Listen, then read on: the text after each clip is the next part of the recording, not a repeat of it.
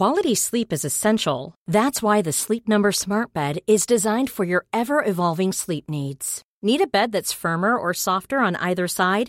Helps you sleep at a comfortable temperature? Sleep Number Smart Beds let you individualize your comfort so you sleep better together. JD Power ranks Sleep Number number 1 in customer satisfaction with mattresses purchased in-store. And now save 40% on the Sleep Number limited edition Smart Bed for a limited time. For JD Power 2023 award information, visit jdpower.com/awards. Only at Sleep Number stores or sleepnumber.com. This podcast exists because of listeners who support it at decodingtv.com. Become a member and get access to ad-free episodes and exclusive bonus episodes for the Decoding TV podcast and a Cast of Kings podcast. Thanks to everyone at decodingtv.com who makes this podcast possible. Do you know why a ship floats and a stone cannot? Because the stone sees only downward. The darkness of the water is vast and irresistible. The ship feels the darkness as well, striving moment by moment to master her and pull her under. But the ship has a secret. For unlike the stone, her gaze is not downward but up, fixed upon the light that guides her, whispering of grander things than darkness ever knew. Hello, everyone, and welcome to Decoding TV, a podcast covering the latest and greatest in television. I am David Chen. And I'm Don Marshall. On this episode of Decoding TV, we're going to be covering The Lord of the Rings, The Rings of Power, episodes one and two, which just premiered on Prime Video. And I'm really excited to dive into the show with Don Marshall, who is one of the internet's best experts about Middle Earth uh, and everything Lord of the Rings. I'm blushing, David, but thank you. Before we get into our conversation about these episodes, though, I do want to just outline what our approach is going to be. We are going to assume that you have seen or at least have familiarity with major, many of the major plot points from Peter Jackson's The Lord of the Rings, The Fellowship of the Ring trilogy, as well as the Hobbit trilogy. Um, but we will not assume you have any other knowledge of the show other than what you have been watching in the episode. So we won't assume you've read the appendices of a Silmarillion, we won't assume that you know what happens to these characters. We're going to be very much approaching The Lord of the Rings, The Rings of Power from a show watcher's perspective. So if you're just watching this from the perspective of someone who maybe watched the Peter Jackson movies a long time ago uh, and wants to enjoy this show fresh, uh, that is the approach we're going to take. We're not going to spoil anything that happens to any of these characters in The Rings of Power.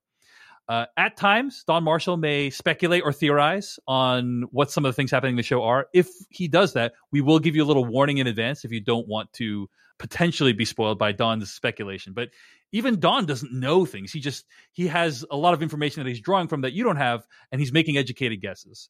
Uh, but that is going to be our approach with spoilers for this podcast. So just want people to know before we get into it. The Lord of the Rings, The Rings of Power just premiered on Prime Video.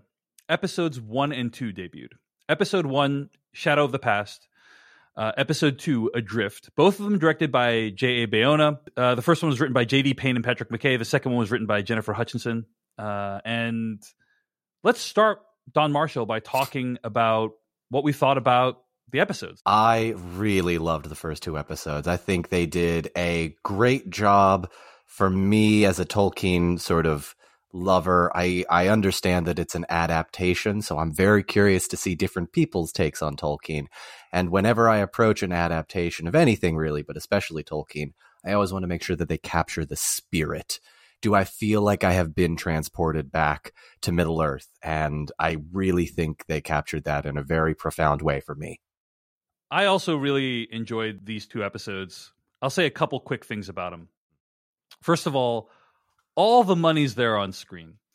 I, I host a podcast called The Filmcast, and my co-host was remarking, "This is what you can get when your above the line talent is not like a list talent that you need to pay 20 30 million dollars to right like uh, a lot of these people are relative unknowns and i actually think not only does that result in more money being put to what you see on screen but uh, it's actually better for the story as well like you I can agree. really imagine these characters as opposed to if like Leonardo DiCaprio was like a Harfoot, you'd be like, that's That's Leonardo DiCaprio as a Harfoot. Uh, It's like when Matt But- Damon shows up in Interstellar. It's like, oh, that's Matt Damon. That's Matt not Damon. a spaceman. No. exactly, exactly right. Um, that's the Martian guy. Anyway, um, so I actually think it works to their uh, to their benefit that you're like really imagining these characters in these roles and like they they kind of embody uh, the characters for all intents and purposes. Um, it's very much taking a Game of Thrones esque approach to the story, which is to say, we start by like jumping around all over the place, right? And that is not necessarily the story they had to tell, right? Like they could have just told it from Galadriel's perspective. They could have told it from just Elrond's perspective. Like they could have done a number of things, but they decided to take this kind of approach where we're meeting and getting invested in all these different characters from around the Middle Earth universe. Uh, and I think that that is worth noting as kind of, I guess, a, a template with which we uh, visit modern fantasy worlds these days. Is kind of we're we're getting a whole 360 picture of everything that's going on. hmm And, and I think they did a really great job just sort of uh, creating a feeling of like, obviously, we, we start with with Galadriel. I won't get into episode specifics too much, but it definitely feels like a Game of Thrones vibe where we're we're bouncing all around these various kingdoms that are in and around Middle Earth. Yeah, yeah. yeah. Um, I think that uh, I am interested in some of the storytelling decisions they made. Uh, And I will say I was confused at a couple of them, and we're going to talk about that. And you're going to help clear things up for me and the audience. um, but uh, the biggest challenge I think they've set out for themselves is that this is basically a prequel, and it does have some prequel vibes uh, because many of the major characters are characters that we knew in the Lord of the Rings movies, right? Right. And also we know what happens to them. Mhm. And so the question is, can you create enough dramatic tension to still make those stories interesting? Like we we already kind of know what happens with the rings of power, right? Like we kind of know that event- eventually what happens at the end. We kind of know what happens with Sauron at the end, right? Um, we know that Galadriel survives to the Fellowship of the Ring. So it's like there's all these questions that have already been answered. Mhm. And the success of a show like this is going to depend on how well can it introduce new questions that are interesting to the audience, Mhm. right? Um, and uh, how well can it come up with something of its own to say about society and the world at large?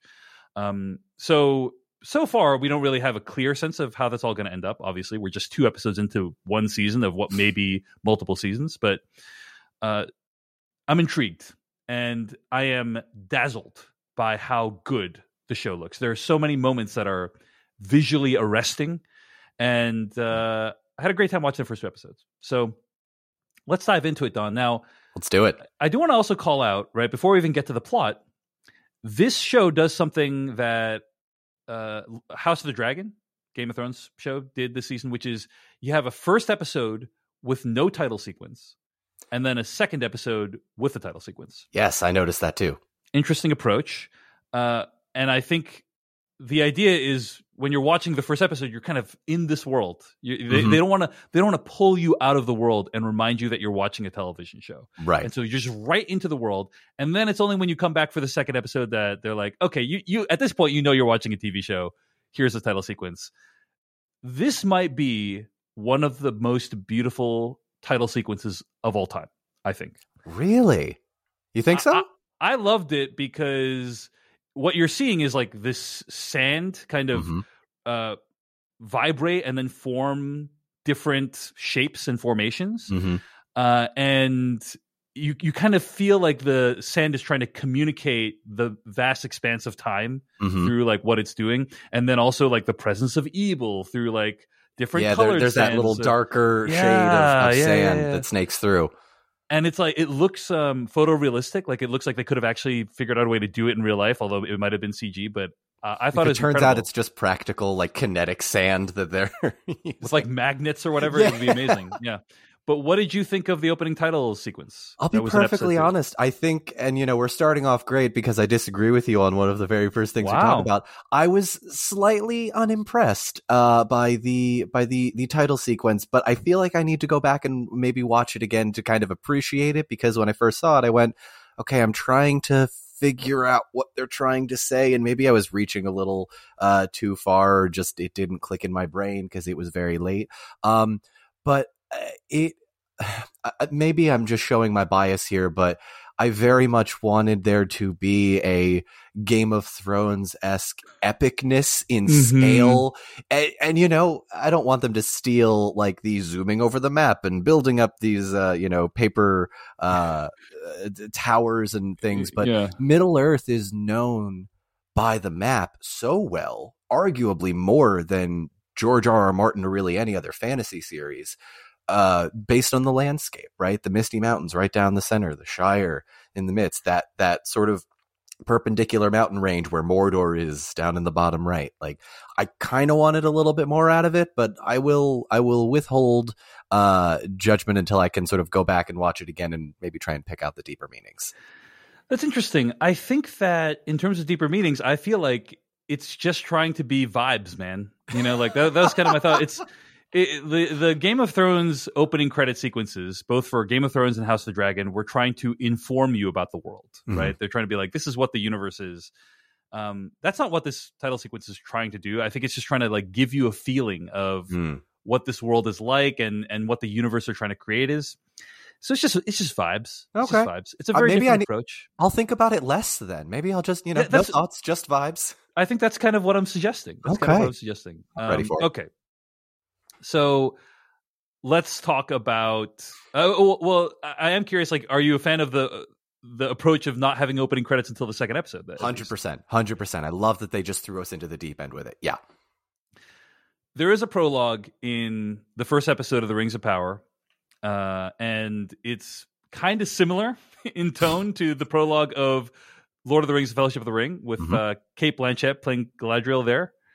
Um, and in this uh, show, it's Morfydd Clark, I believe, right? Yes, Morfydd um, Clark. Uh, there is also a uh, a younger uh, Galadriel who is played by uh, oh goodness, I'm going to forget her name, and this is terrible because her father uh, and I have spoken a few times. um, but uh, but yes, this this young Galadriel kind of approaches, and you are you are in uh, Valinor. You are in sort of the Undying Lands, and we kind of get to see this little perfect piece of it's not elf heaven because it's a physical place, but like this is their paradise basically. Yeah. Um so so this this opening scene is with uh is with Val is in Valinor basically. It is yes, it is in Valinor, and uh, again, the, the place with the big sun that yeah. we see later in the episode, right? K- kind of yes, and it's funny you mentioned the sun specifically because I have notes about this. Um, so in here's a, a fun obscure Lord of the Rings fact, right? Back in the first age of Middle Earth, and even before then. Um, and you see this in the scene um, as the elf walking up the hill. Uh, you see this city, and then you see two uh, brightly colored trees in the distance. The trees are called Laurelin and Telperion. And they existed before the sun and moon existed. The god in Tolkien's universe didn't create the sun and moon until uh, a little bit later, when, as we see a, a few moments later in the prologue, uh, the trees are destroyed by Sauron's master Morgoth. So in the opening sequence, there's Child Galadriel. She's hanging out with her brother. She's trying to make a ship go down a stream, and it's a metaphor for her spirit wanting to be free and rebel against you know what society has in store for her. Uh, and it's it's a lovely interaction. Like Bear McCreary did the score for this show, and I, I, I think it's quite evocative of hmm. Howard Shore's music for uh, the Peter Jackson trilogy, yeah. while still being its own thing, while still having its own themes and and being its own. But it, there are moments where it does like evoke and remind me a lot of Howard Shore's score, uh, and this opening sequence is one of them. But yeah. they have a lo- lovely little interaction, and he kind of lays out one of the themes of this episode and possibly the show about you know fixing your eyes on the right thing and focusing on the right thing and um and and understanding you know uh what dynamics are at play so you don't get pulled under you know like a ship. Um and then we get the full backstory for everything that happens during the first age right? Uh and this is an older galadriel uh, that is describing what's going on and I have to say, Don, I found this to be a little bit puzzling. Um, this whole sequence, uh, like you you talked about the trees, and th- that was helpful what you just said, but I was a little bit confused. Like, What does the tree represent? Who is more? Who is Morgoth? Is Morgoth like Morgoth is basically Sauron's boss, old boss, right? Yeah, yeah. So, so uh, uh, without going so deep into Tolkien's legendarium, this episode becomes four hours. There is a god in Tolkien's universe. Uh, he made some ethereal children of his thought called the Ainur, and they all have magical powers and created the physical world. One of those Ainur rebelled against Dad and said, "You know, I'm, I'm moving out. I hate you so much," and uh, basically ruined everything for everyone and that is Morgoth. yeah, it's an interesting approach to introduce us to a villain that we don't see really and don't know that much about, and then. And by the way, here's a villain that you knew from before. Like, yeah, yeah. You know, it's I'm like, hmm, not not sure. I love it from a storytelling perspective because it's like, if you're gonna make Morgoth be the big bad, like make Morgoth be the big bad, and like that's the thing we're fighting against because uh, we don't know what like as an audience who saw Lord of the Rings, we don't know what happened to Morgoth necessarily, right? Uh, we do know what happens to Sauron right. at the end of Lord of the Rings. So uh, didn't love it, but anyway, are there any other things from this uh, prologue you want to highlight? And by the way, I do want to mention that the child Galadriel was Amelie, uh, Amelie Child Villiers. Ah, uh, thank Amelie you. Child Villiers is the uh, is the actress who plays her. Anyway, Appreciate uh, anything else you want to mention about this prologue, Don Martin? From a visual standpoint, I thought it was stunning. The I thought we saw when the when Galadriel's brother Finrod is walking up the hill, we see cresting over the city. That's a nice. The, the prologue very much felt like uh, you know visual eye candy to those of us that have read the Silmarillion, just that explains everything that happens in the first age. So I know that that is uh, the city of Tirion upon Túna, not Tyrion like Game of Thrones and not tuna. There's an accent over the U. Like there's there's all these like little Easter egg bits that, you know, were very much nods to to Silmarillion readers. But yeah, I, I found the prologue um needing a little bit more uh explanation just to kind of hook people into the story because it, it does play, you know, the events of the first age uh, do play an important role um, in the second age to kind of provide context to where's everybody at? You know, why is Galadriel the way she is? Um, visually though, loved uh the the eagles and the fell beasts fighting in midair. Well, I think one of the eagles was on fire and crashed into the ground when we see in that battle scene. I mean, for decades, Don Marshall, people have asked the question: Why didn't those hobbits just take an eagle to drop that ring off in the at Mount Doom? Uh, the answer is uh, because they would have been freaking lit on fire, as we find out in the first episode of Lord of the Rings: The Rings of Power. Right? Oh, I wrote 97 pages of fan fiction for nothing. Uh, and they Actually- just they just showed it in ten frames of the They- show. They did. They did. Well, actually, David, I don't even know if you know this. Uh, I got that question so much that I Yes. literally just started writing for for hours because in my mind, the eagle would get tempted by the ring and overthrow Sauron and rule Middle Earth as their bird overlord. And everyone's like, Mhm. "Wow, that sounds fun. I wonder what that world would look No, like." So I- no, it's because the actual reason, Don Marshall, is because uh, eagles have the tendency to occasionally ignite in flames. I cannot thank whoever made that decision to show the eagle on fire. Cannot thank them enough for Mhm. making my job for the rest of my life so much easier. But the things we do glean from the prologue are Morgoth and Sauron. Uh, they killed a lot of elves, basically, right? Mhm. You see this shot of Galadriel standing with like a helmet or whatever, and it's like, Yeah. wow, tons, and and like a really impressive mountain of helmets they built. By the way, that's just like, wow, a lot of elves are dead. Um, but on the one hand, I it, it's a little bit maddeningly vague. I have to say, uh, what happens. On the other hand, no more vague than I would say what happened at the in the prologue for Fellowship of the Ring. You know, Mhm, mhm. we forged all these rings, one ring to rule them all. I, okay, I guess that's how that works. You know, like and, and kind of similar vibe here, where it's like, well, okay, yeah, um, Morgoth killed a bunch of elves, and now Galadriel's really pissed. I mean, throughout the course of the that's episode, it. That's it. throughout the course of the episode, she kind of describes how pissed. She's like, "Look, if you had to name every single one of these elves, it would be like longer than your lifetime." Now, I think she's probably exaggerating for uh, effect. Oh, you know, I, I don't know about that. I'll, we'll come back Okay, to that when we get to that sc- scene. The but scale, yeah. the scale must be like millions of elves, right? It must be like millions of elves have been killed. So, Yeah, um, Yeah. Uh, so yeah, it's it's a little bit vague, but we we get the kind of main effect. Yeah, of, you get the uh, idea. you get we get the idea.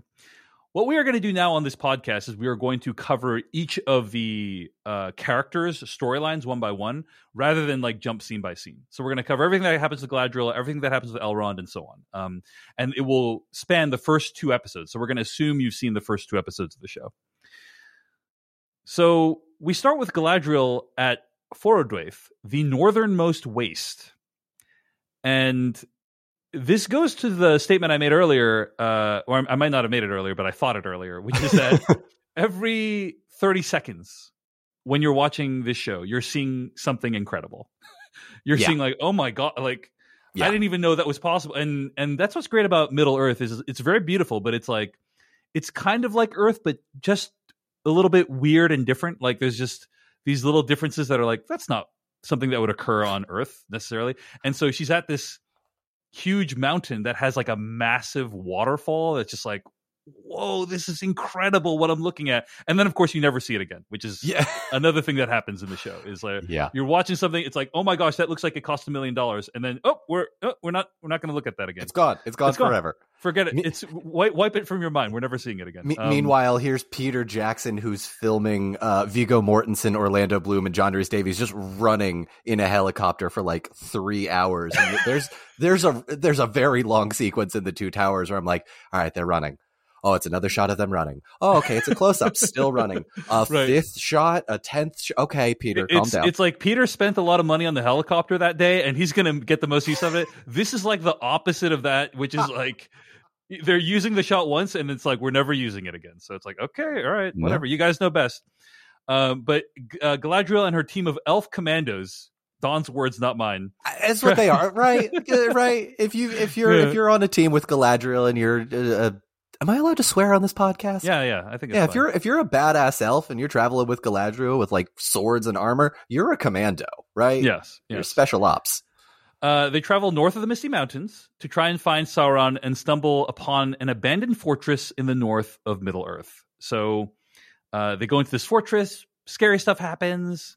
Uh, they find an orc, as far as I can tell, right? Or Yeah. no, no, not an orc, uh, a tr- like a ice troll. Yeah, well, they they do find an orc, but the dark magic that, uh, according to Galadriel in the episode, the dark magic that Sauron used, uh, like melded his body into the wall. Yes, in like turned him to stone. It was very cool visually. Uh, again, one of those things we never see again. no. Um, I, So, I do- someone someone spent 30 hours making that thing. You see Mhm. it for like 10 seconds and then you never see it. But it's it's very much like uh, it's giving Han Solo frozen in carbonite vibes. yes, basically. yes, Yeah. same vibe, same vibe. Yeah, yeah. Um, so then they find this this mark of Sauron on on the ground, and it's like, uh, oh my, there's a there's evil here, and Sauron was here, and we need to keep moving. And then there's this there's this a kind of interesting conversation, which is kind of where I thought, ooh, the dialogue in the show is is quite good because they I think they got the elves right when they're sort of doing that like high and lofty kind of speech. Mm-hmm. Mm-hmm. Also, Sauron, by the way, I think the original Jigsaw killer. I'm just gonna put that out there. Uh, he leaves a little mark on, you know, he's he- Mhm, basically Sauron's like one of the most prolific serial killers of all time. If is I think what the show's trying to say. He he likes to kill people, leave a little mark on them.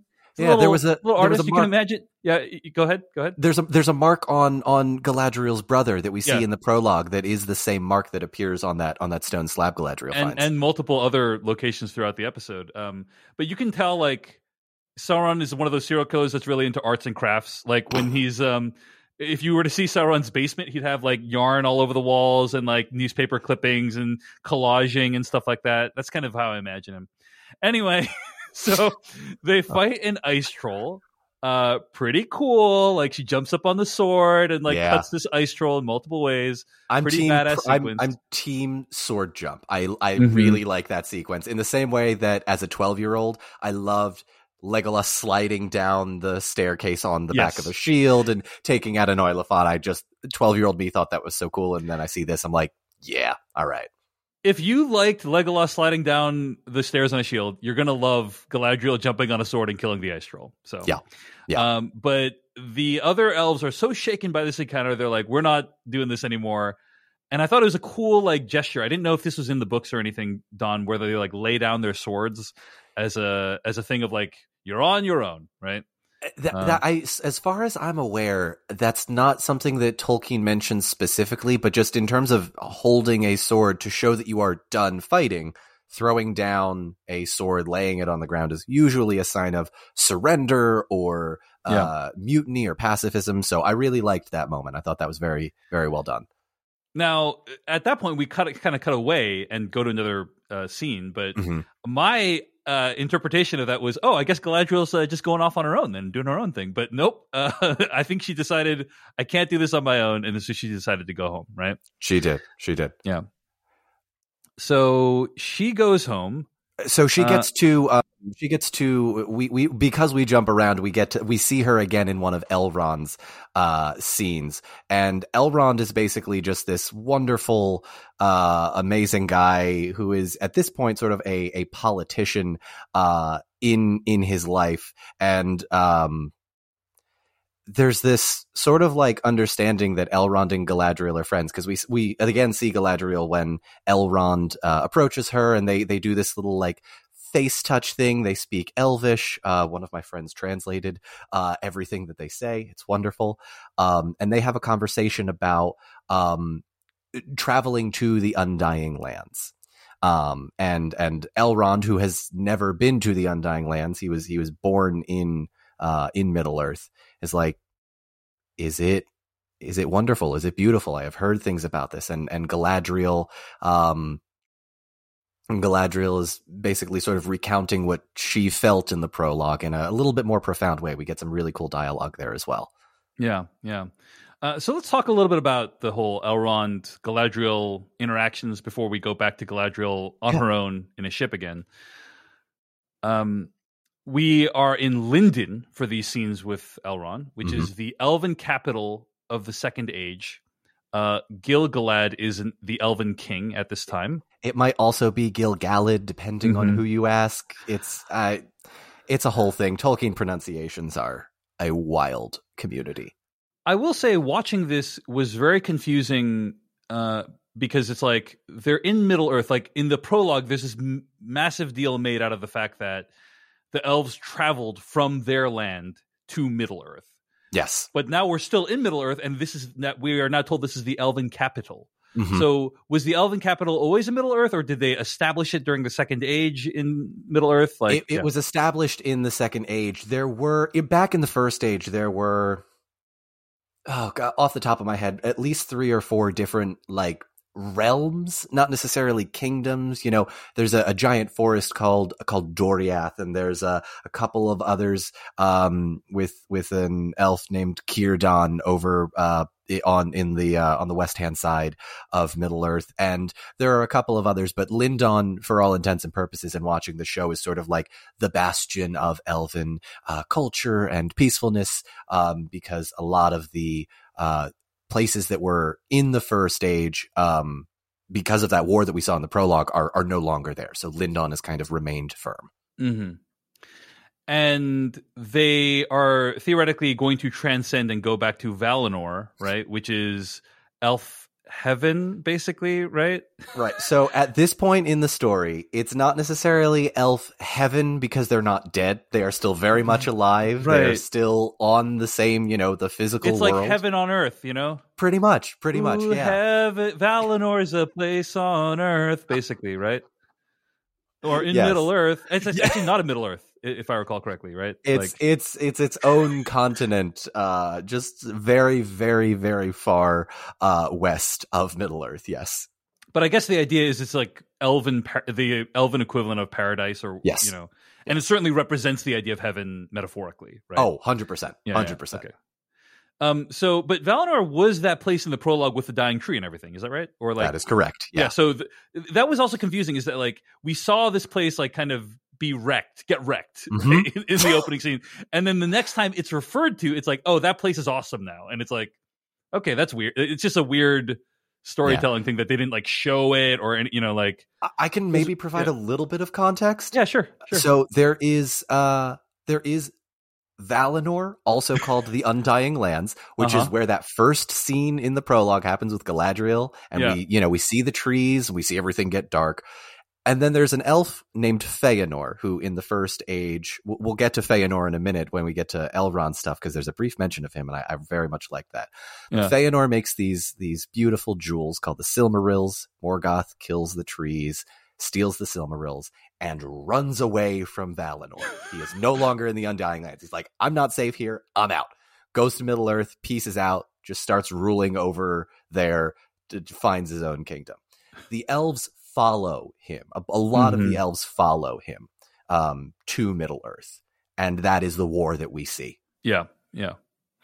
Um, but I- I would say you know that helps a little bit, but from a show perspective, it's just a little bit unclear. yeah, yeah, what- which is why I was kind of like a little Yeah. iffy on the on the prologue. I was like, eh, he could have done. could could have done a little bit more there. You know, Yeah. like we're willing to we're willing to go pretty far with you, show. You know, just Yeah. take us the rest of the way. Take us Yeah. the rest of the way. So, uh, a question for you, Don Marshall, about the Shoot. portrayal of elves in this show. I was watching the first uh, couple episodes with a friend of mine, Mhm. and she was quite distraught at the depiction of elves because she thinks elves are supposed to be uh, like fairly unemotional, like uh, Vulcans in Star Trek and such. Mm, Um, and Galadriel is not that at all. She kind of very much is a human, right? Mhm. Uh, r- very human, relatable emotions. I guess I'm curious if you had an opinion on the depiction of elves in The Lord of the Rings: The Rings of Power. Yeah, so I, I actually like the the way they're portraying uh, the elves. They they did sort of lean towards a little bit more of a human uh, style, at least in terms of emotions and a little bit in the dialogue. Um, but I don't think that's a bad thing. Elves, at least in in Tolkien's grand mythos, are very calm, very serene, but there are a few. Galadriel being one of them, as we see in Fellowship of the Ring, the elf Feanor that I just mentioned. There are a couple of others in other first age stories that are prone to lash out, right? As soon as that temper bubbles up to the top and spills over, all of a sudden they're making terrible decisions and they are filled with this wrath and they just go start either wrecking shop or hurting the people around them. Mm. Uh, so they are not incapable of emotion or anything like that, right? Uh, No, they Yeah. can 100% show emotion and often when they do, terrible things happen. Right. And we saw Cate Blanchett's character get really angry during, you know, The Lord of the Rings as well. So, uh, or Fellowship of the Ring, I should say. yeah, it's the temptation. So Gil-galad tells Galadriel and the rest of her elf commandos she's going home to Valinor. Uh, Galadriel doesn't like this, and there's a lot of tension around this um, uh, because Galadriel wants to go out and track down Sauron, right? Mhm, But mhm. like, you're going home to Valinor. You're going to go sing the peaceful elf songs for the rest of the time. um, and uh, Elrond and Galadriel kind of talk a little bit about their past, and uh, there's this kind of uh, scene where it's Gil-galad that's being- basically saying like, "Hey, thanks, thanks to everyone for all of your hard work. Mhm. You know, Mhm. um, you're getting the company waffle party this year, or whatever it is, right?" And Is that a uh, Severance reference? yes, it is. Oh, I'm only on episode four. No spoilers, okay, please. all right, all right. Hang Um, on, waffle parties. don't don't Google that. So, um, okay. anyway, uh, there's this moment where kind of Galadriel needs to uh, bow her head to Mhm. like acknowledge that she's accepted her fate, and it's very difficult for her, but she does it. Um, and uh, and that's kind of uh, what goes on before uh, Galadriel gets on the boat, right? So, anything, any thoughts on this scene? Any details on this sequence, Don, that you want to mention?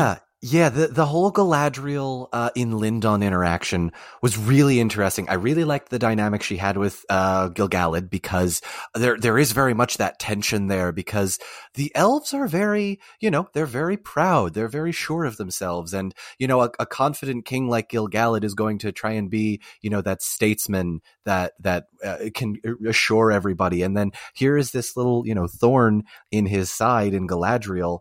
And uh, someone said to me that it felt like it was out of character. Why would Gilgalad uh, send some of his best fighters home if he knows that the the evil still lurks, or even if he thinks the evil still lurks?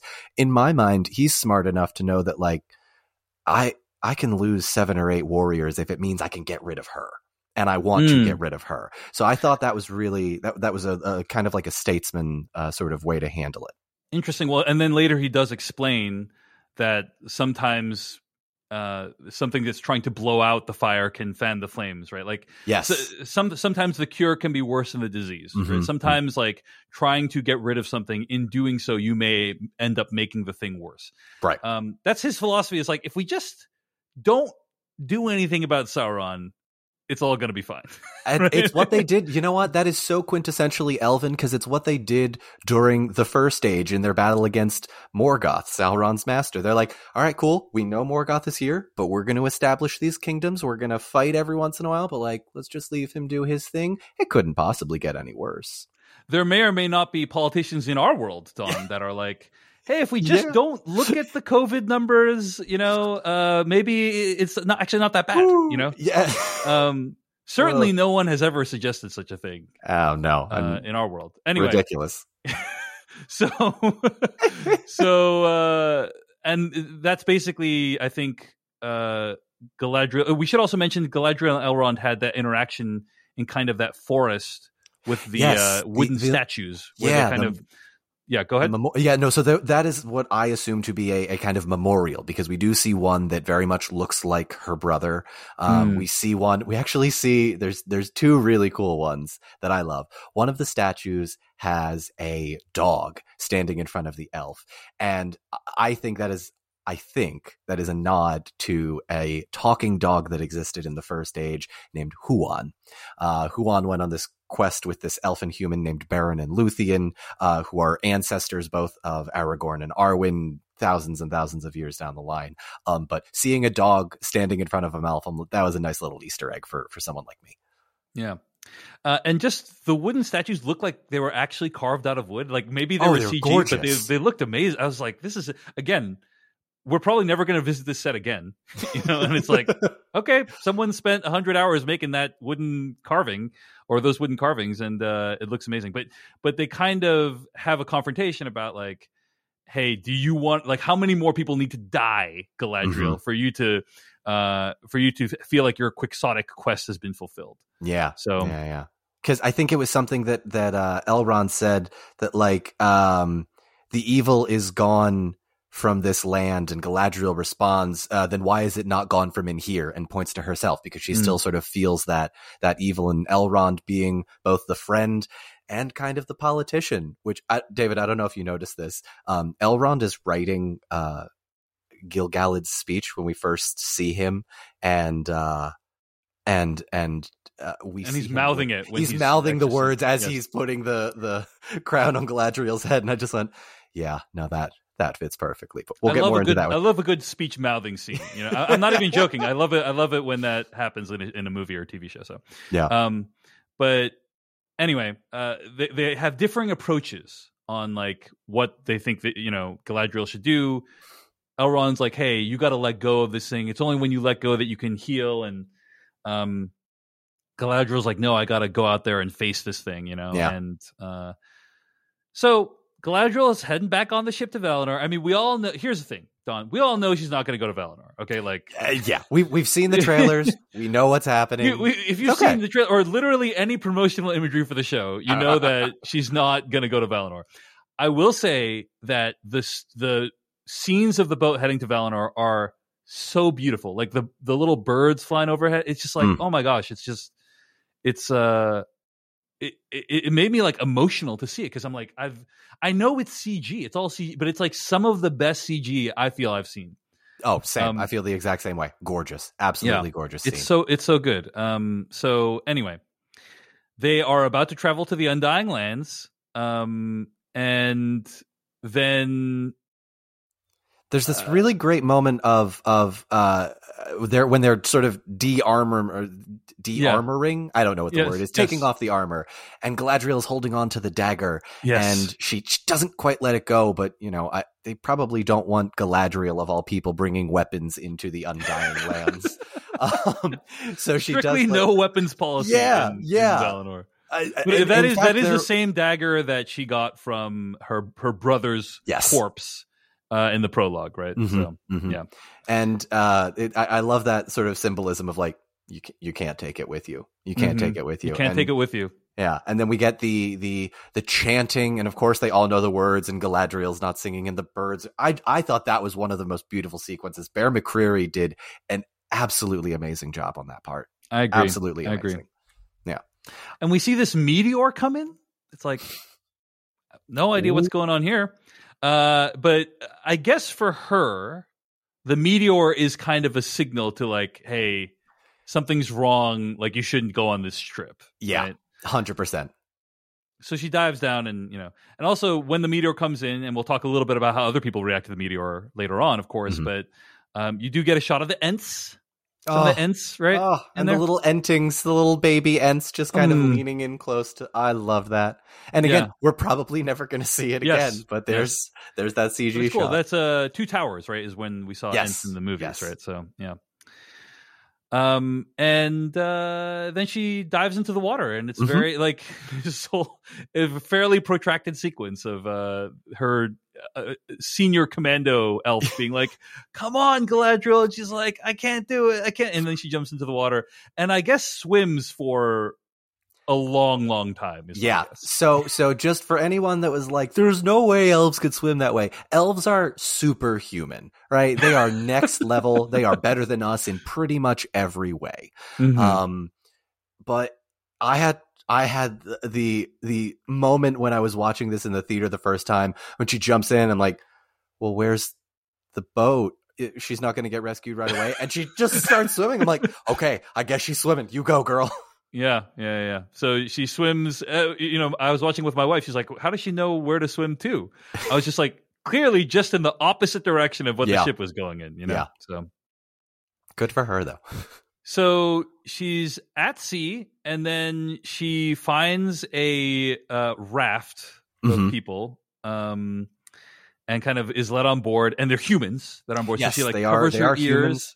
Because as we'll get into later, and I want to talk more in depth about this later, like elves and humans have a very fraught relationship, and I want to Mhm. explore that with you a little bit later. Yeah, But yeah, let's just finish off this Galadriel stuff first.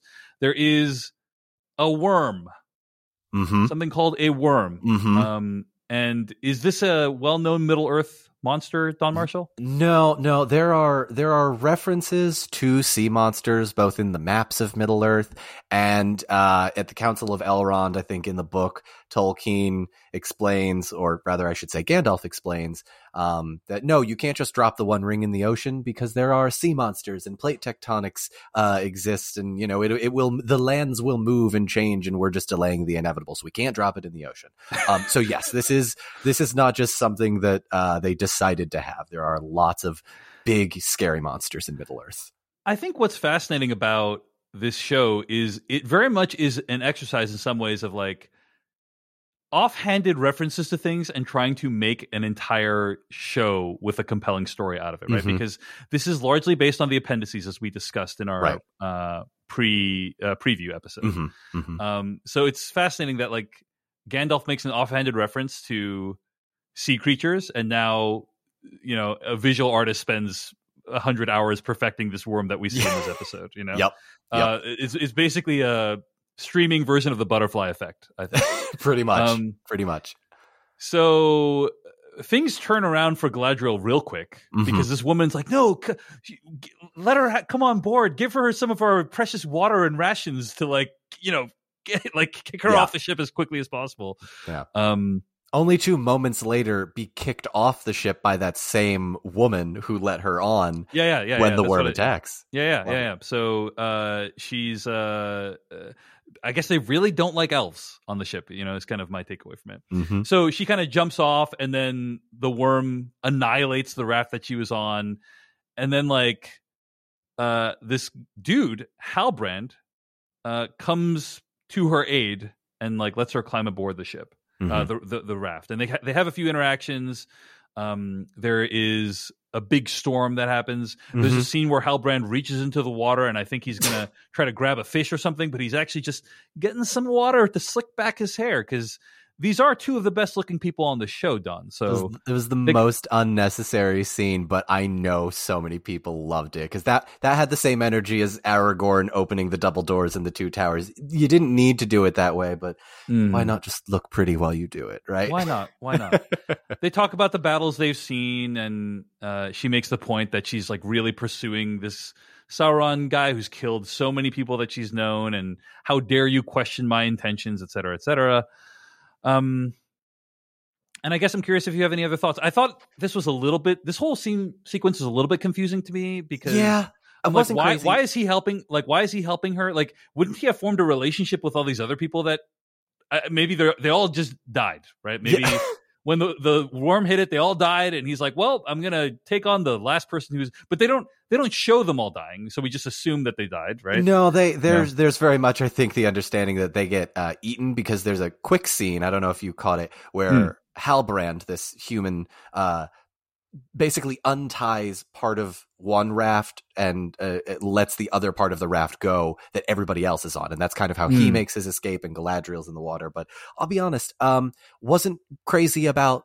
Uh, these scenes, it definitely felt like it was giving Galadriel sort of the motivation because Halbrand is a man from the south and he's seen orcs. So Galadriel's like, I've been traveling in the wrong direction this whole time. Oh no. Uh, so I think eventually Right. they, they will wind up in the south somewhere. Halbrand, Halbrand's kind of like basically like an exposition machine, pretty much. Yeah, like, yeah, it's- it kind of he's like a plot way. a plot device. Yeah. were, right. yeah, yeah, yeah. Um, but yeah, it's like, uh, you know, what what is his motivation for taking her on board again? Uh, She, I have- she- no idea. you know, yeah. Um, it's it's because Don they're the most like some of the most attractive people on the show. So I yeah, think that's beautiful people have to stick together. They have to stick together. They have to stick together. So, uh, and then there is a mysterious figure on a ship that happens upon the raft. oh no. Who could it be? Who could it be? Unclear. Uh, sure, sure, sure it is. Right, fair enough. Fair enough. I pre- see. This is our first test of the non-spoiler policy, Don, and I appreciate it. I'm trying. it. Don's self-restraint is massive there. Okay. so that is the Galadriel storyline this episode. Overall, uh, I think they do a pretty good job of introducing her as a character. I think that a lot of the characters in the show are uh, well-known archetypes. I would say. Right? Yeah, yeah. And uh, I don't necessarily mind that because it's Mm-mm. like, hey, if you can deliver a good, well executed, well known archetype, that's fine. But you know, Galadriel is like um, a person who is trying to break out of the constraints that society has set for her, Right. um, and follow her own path in the pursuit of doing what she believes is right. Now, I think in the notes, Don, you made the comment that like a lot of this Galadriel stuff is actually made up. Is that correct? Like, yeah, so it, the showrunners did something very interesting that I I actually enjoy because I I love when we see characters that are given agency. Um, Tolkien's books don't really talk a lot about Galadriel in uh, her time in the Second Age, and she's hanging out in various elven forest capitals and places and kingdoms, uh, giving advice, helping others, uh, and then um, she uh, goes to Lothlorien, like we see in in uh, the the Fellowship of the Ring, and um, that's about it as far as the books go. So I'm very much, I think, from a marketing perspective, it makes sense because for those that have maybe only seen the movies, they're like, hey, you want to see this young Galadriel origin story? And so the fact that they're giving her something to do, I, I think is a is a good idea from both a marketing perspective, and I quite like the story that is being told about her so far.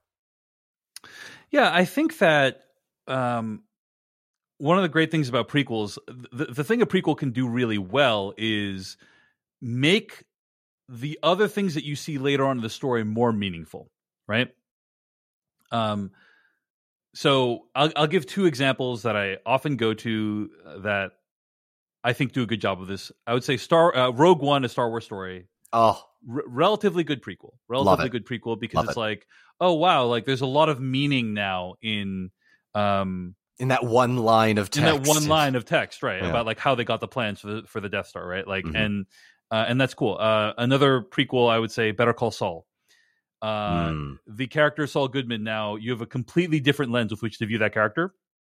If you wa- ever watch Breaking Bad again, and so the question is, uh, when you rewatch after we finish watching the Lord of the Rings, The Rings of Power, when we rewatch Fellowship of the Ring, the movies, um, a is it all going to make sense? Like, oh yes, it makes sense that Galadriel like killed a bunch of orcs, you know, before we saw her as Cate Blanchett in the Mhm. first movie, and or does it make Fellowship of the Ring and that kind of stuff more interesting? Right? Mm. is is it more interesting because we now have the knowledge from the Lord of the Rings, the Rings of Power? That is the question that's going to animate at least part of the show, in my opinion, and, and how how well it does, right? Yeah, yeah, yeah. Um, but uh, but yeah, I think it's really smart from from a marketing perspective as well. Uh, I think Morfydd like because it's like, hey, remember the thing, the character you saw from the other thing? It's the, it's that it's that one. Yeah. Um, and uh, also, I think Morfydd Clark is doing a, a pretty good job uh, in the role. she's So- she's phenomenal. I've I've had the pleasure of meeting her twice now, and she is just the kindest person in real life. And I'm so glad that her acting talent is being portrayed on screen because yeah. she I don't think she tries to be Cate Blanchett. Um, she is very much her own uh person in Galadriel, and I love what she's bringing to the screen. a lot is demanded of her because first of all, I think by screen time in these first two episodes, she gets the most. Is kind Yeah, of my yeah, yeah. guess. It might, you know, yeah, I think she's I'm she's not- probably got the the most focus on these two episodes. I mean, there's a reason Uh, we she- spent almost a half hour talking right. about her. The the episode opens with her as a character. Yeah. You know, like it's and I think it closes with no, no, it doesn't.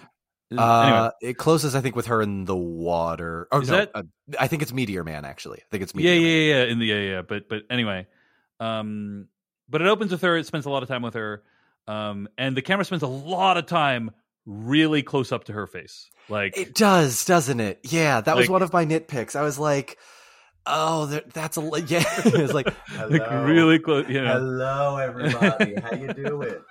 How Yeah. you doing? yeah. Um, there we're we're going to talk about that when we get to Khazad Doom as well. I I had I have a couple of thoughts about the amount of close-ups on the the dwarves was. There's so many. yes, There's yes. so many. Um, okay. Let's talk about the Elrond stuff now as well. Why don't we All get into the Elrond stuff? Okay. Yeah. Yeah. Uh, which is going to lead into the um, Durin stuff. Yeah. So uh, Gil-galad says, "I've got a mission for you." You know, Mhm. uh, and th- this th- when I'm watching this, I'm thinking, "Oh, they're going to make the Rings of Power." No, turns out they are going to make the thing that is going to make the Rings of Power. Mhm. right? That The when I first heard that yeah. line, I was like, "Oh, they're going for a slow burn," because we we don't see uh well we do see Celebrimbor introduced, but he doesn't have any lines in the first episode. So this mission that that uh that Elrond has kind of been given, I was like, "Oh, we might not even see the physical rings this season. We might Right. just see the forge. we might not see the titular Rings of Power this season. season." I mean, uh, it's it's possible we might not even see the Forge being con- finished this season. That is know? true. That is a good point. That So good point. Maybe seasons off from the rings from the titular Rings of Power. So Mhm, mhm. anyway, uh, they uh, they meet Celebrimbor. There's a scene where um, she, uh, or I should say, um, Celebrimbor kind of. He's the guy who's like making the forge, right, with the schematics Yes, and stuff, yes. right? And there's this uh, sword or handle or something like tool, ha- right? Yes, this is the hammer of Feanor. Um, What is the hammer of Feanor, Don Marshall? right. So, as I was mentioning about 20 minutes ago, giving you all of the backstory of the first stage between Feanor and Morgoth and the Silmarils, the hammer of Feanor is the hammer that Feanor, one of, if not the most powerful elves ever, um, used to create what are known as the Silmarils, the sacred jewels. There were three of them that the elves um, uh, revered above all else because they contained within them the light of those two trees that we see in the very beginning, Laurelin and Telperion. Um, and there's a couple of very interesting tidbits about how Feanor may have been inspired by uh, Galadriel's hair, and so that's why Gimli's gift is so important in Fellowship of the Ring. And you know whether or not uh, Feanor is a good person is a very much entirely up to the reader's sort of standpoint because he made a lot of mistakes. But Feanor is the creator of the Silmarils and more or less the catalyst for everything that happens in the first age. Got it. So that's uh, who w- w- the person That's who's who- cool yes. is uh, being described by Celebrimbor. Yeah. in that scene between him and Elrond. Uh, so then Elrond is like, "Hey, I've got a, I got an idea. I, I got a friend who can uh, help us out with this uh, job." So then Mhm. they go to uh, visit uh, Durin, right? Um, Durin the Fourth. At Khazad Doom, right? Khazad Doom, yes. Now, before we get to Khazad Doom, uh, any other things about the Elrond storyline we want to mention? Um, one of the things you mentioned in the notes that I want to make sure we call out is Hmm.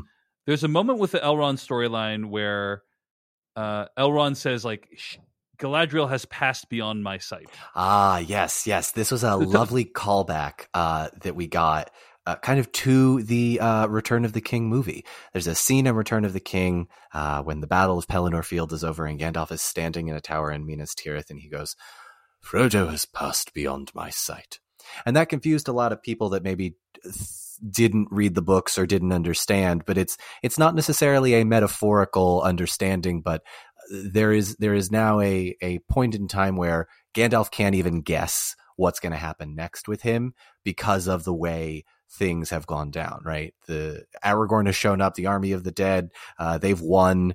Gandalf can no longer perceive the actions that might happen, and so in that same way, Elrond has kind of said, Galadriel has passed beyond my sight. So What what, what triggers someone passing beyond uh, uh, someone's sight? Like just things become so unpredictable. Like too many factors become unpredictable, right? basically? Yeah, it it also can potentially be like a a finality. Um, but again, uh, some people read into it as like, oh, well, maybe uh, Gandalf has a sort of sixth sense about it. Maybe Elrond has a sixth sense about it. Tolkien plays pretty fast and loose with his sort of magic systems in a way that like uh, Robert Jordan in The Wheel of Time uh, doesn't, uh, where there's like a hard set rules for this magic. Tolkien is you know, sometimes they have nature magic, the elves. Sometimes the wizards can create fireballs, and sometimes, you know, they, they can't do anything because they're uh, trapped on top of a tower.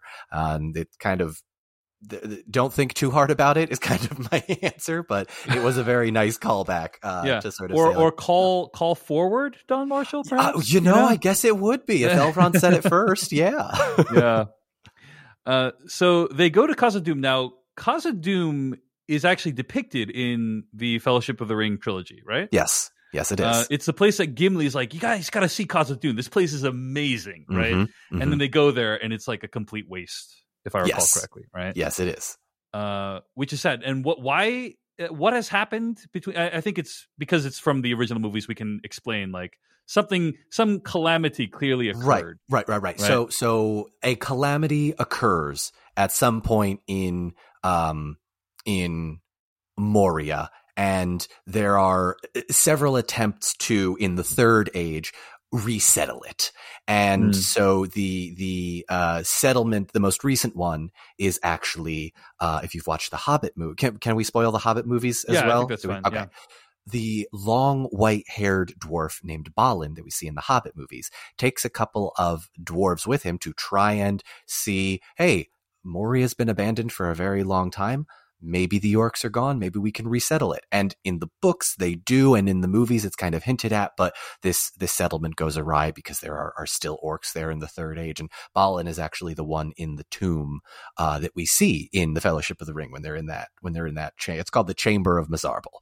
But uh, Mm. yeah, that's that's who that is.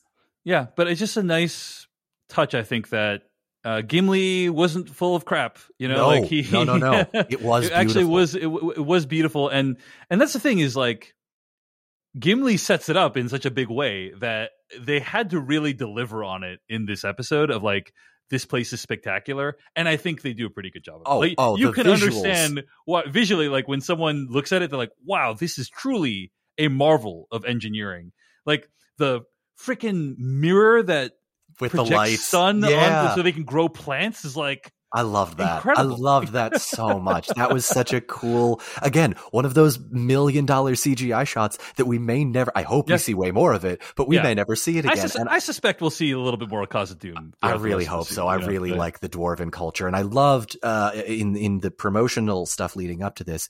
Uh, JD and Patrick, the showrunners, really leaned in heavy. Like we wanted to pay respect to the dwarven culture because there is there's a lot there. There's a lot there that we don't get to see in in the original Yeah. trilogy. uh, female dwarves to, start Yeah. with, right? Oh. Like, there's no female dwarves in Disa. the, uh, you know, yeah. Disa.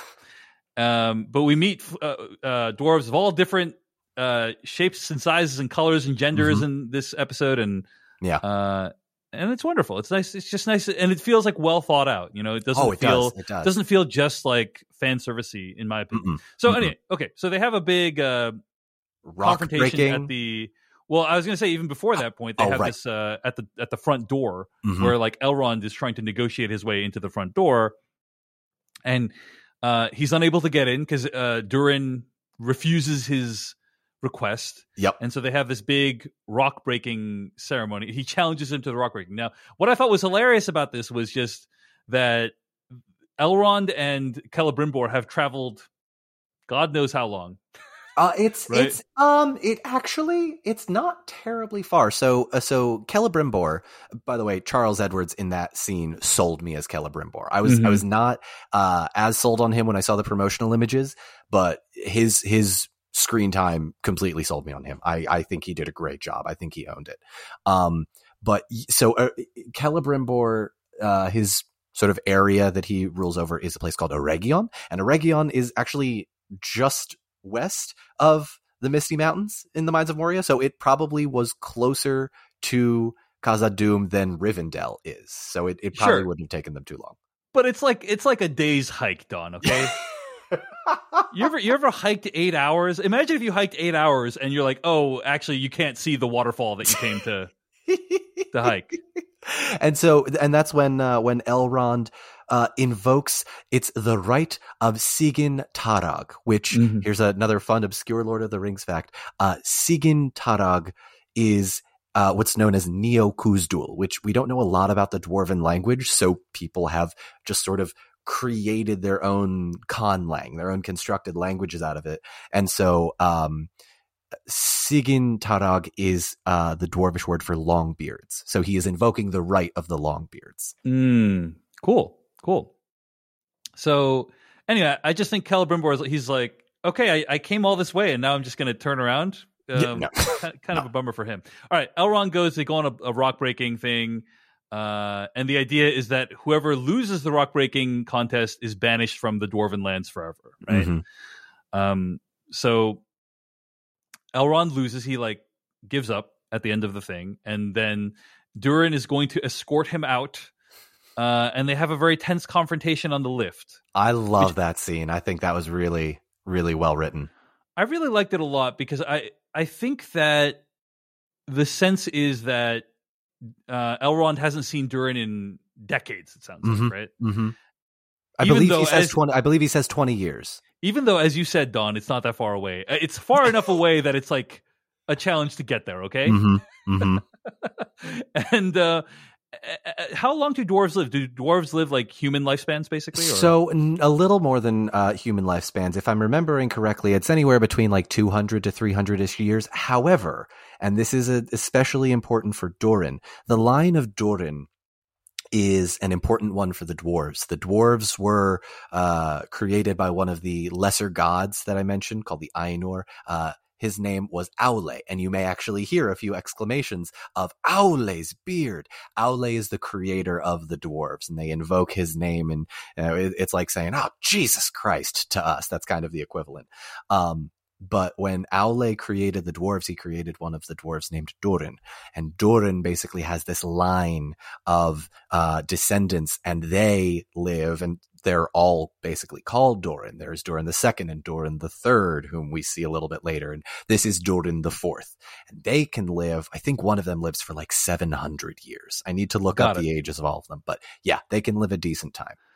That said, still way less than elves, which live thousands of years, basically. Yeah, right? El- Elrond is close to I think six thousand ish year. Er, maybe closer to three or four thousand years old at this point.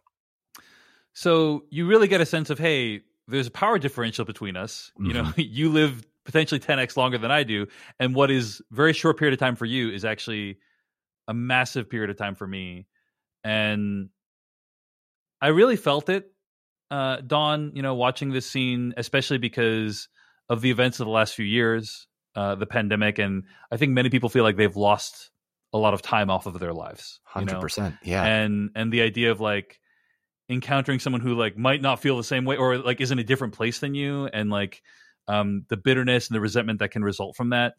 Um, you know, uh, it, it, it all kind of felt very real to me, and and that's kind of the best of what I think fantasy can be is using this extremely unlikely to happen in the real world scenario, which is like an elf arguing with a dwarf to kind of right. remind you about um, in this case, you know, our, our, own mortality and and yeah. our own relationships with our friends. You know, yeah, and, and um, seeing Elrond for Doran especially is is a reminder of his own mortality, right? I think he said, I, I think I have the quote here: "You missed my wedding, the birth of my children. Twenty years may be the blink of an eye to an elf, but I've lived a life in that time, a life you missed." Yeah, and that. I, Owain Arthur just the delivery of that line for me just hit me right like right at the core because yeah. that was because you're right it does kind of remind you of the pandemic we've we've missed a lot of of life we've lost loved ones sometimes and it just yeah. like that one hit real hard for me yeah yeah i agree um, powerful scene mm-hmm. so elrond is very gracious apologizes mm-hmm. uh, and he's he's the bigger man in the scenario you know even though literally and figuratively i guess um and uh, he's like, "Okay, fine. You can come in and you can take a look around, but then like you got to go." And then of course, um, they meet Durin's wife, and she's like, "You got to stay for dinner." And they have a, a, lovely interaction, talking about like there's a tree that Elrond gave to him that he planted, and it's like, oh, what what a lovely idea that like he gave him this tree and it can still grow even in this cave, and uh, and that there's a lot of love in this household, you know. So and and you can tell, you can tell. Yeah, it's it's all just lovely stuff. Lovely stuff. Any things you want to call out from this entire sequence? Hundred percent. Uh, one, I need to give a shout out to uh, Sophia Nomvete, who does an amazing job as Disa. Um, I think just the the way that she presents herself in contrast to Doran, I love their dynamic. I love their relationship. I want those two to have more screen time and potentially several spin-offs, but that's neither here nor there. um, a couple of things I just wanted to point out, little fun, obscure details. Um, one of Doran's kids is named Gamli, G A M L I, kind of close to Gimli, but I quite like mm. it. Um, Disa is introducing the idea of something called resonating, which is I don't think oh, something oh, yeah. Tolkien ever talked about, but such a cool idea, like echolocating, basically yeah. for, uh, for dwarves, right? I, I think that that is going to be when we see it, right? Because that's that's just the the the teaser. It's like, oh, you want to see dwarven chorus? We got you. I can't wait to see that scene. I'm I'm so excited. Well, it's also um, like now I understand why the dwarves sang so often in the Hobbit prequels. It's because yeah. uh, they the the sound and the music is actually serves a purpose for their uh, their jobs and stuff. Yeah, yeah, yeah, yeah. It's it's a it's a nice little uh, nice little nod to to a lot of the dwarven culture. Um, I did also really like the idea that we see Elrond uh, sort of shed his politician persona, right? When he's talking to Gil-galad, when he's talking to uh, Celebrimbor, um, when he's, you know, trying to present himself as this stately man, man of the people, man of peace, pacifist, politician. But at the dinner scene, we see, you know, he's sort of dropping that when he when he gives the apology. It's like, congratulations, I'm so happy you got married. I'm sorry that this, I'm sorry that I missed it. Let me make it up to you. But he kind of turns it back on a little bit by playing on uh, Disa's emotions with Elrond. I thought that was a really well written uh, scene. So the whole idea is that Elrond is trying to get Durin to come help make this forge for the Rings of Power. Right? Mm-hmm. I mean, mm-hmm. we. I don't think have they said the rings yet. I don't think they've mentioned rings yet. No, like, no. I think, but I think the, we can assume that it's rings. Of, is that fa- fairly safe assumption? I don't want to spoil it, but I yeah, already nodded. Good. So that's good. That was a te- that was a test done. Ah. Test. but but Five out of I 10. mean, the title of the show is the Rings of Power. You know, and they're trying to create something, some amazing jewelry. Uh, I- I'm guessing it's for the Rings of Power. Um, so will Durin help or not? I think he's debating it with his father in the final scene of the second episode, right? Yes, yes. This is uh, Doran in their in their last portion. We see Doran the third uh, having a conversation with Doran the fourth, Yeah. and um, they they I, I've I've referred to it as the Pulp Fiction scene because they lift up the briefcase. There's a big shiny uh, Yes. light coming out of it, and uh, Okay, so you have a guess for what it is based off of your knowledge. I do. Um, so I'm gonna let Don guess. But if you're listening or watching this right now, you don't want to know what it is because Don's probably right. Skip forward by 30 seconds, 60 seconds, and uh, but Don, what do you think is in that case that's at the end of episode two that Durin the third and fourth are talking about? I think that this is Mithril, and I think we are going to see the discovery of Mithril by using the resonance.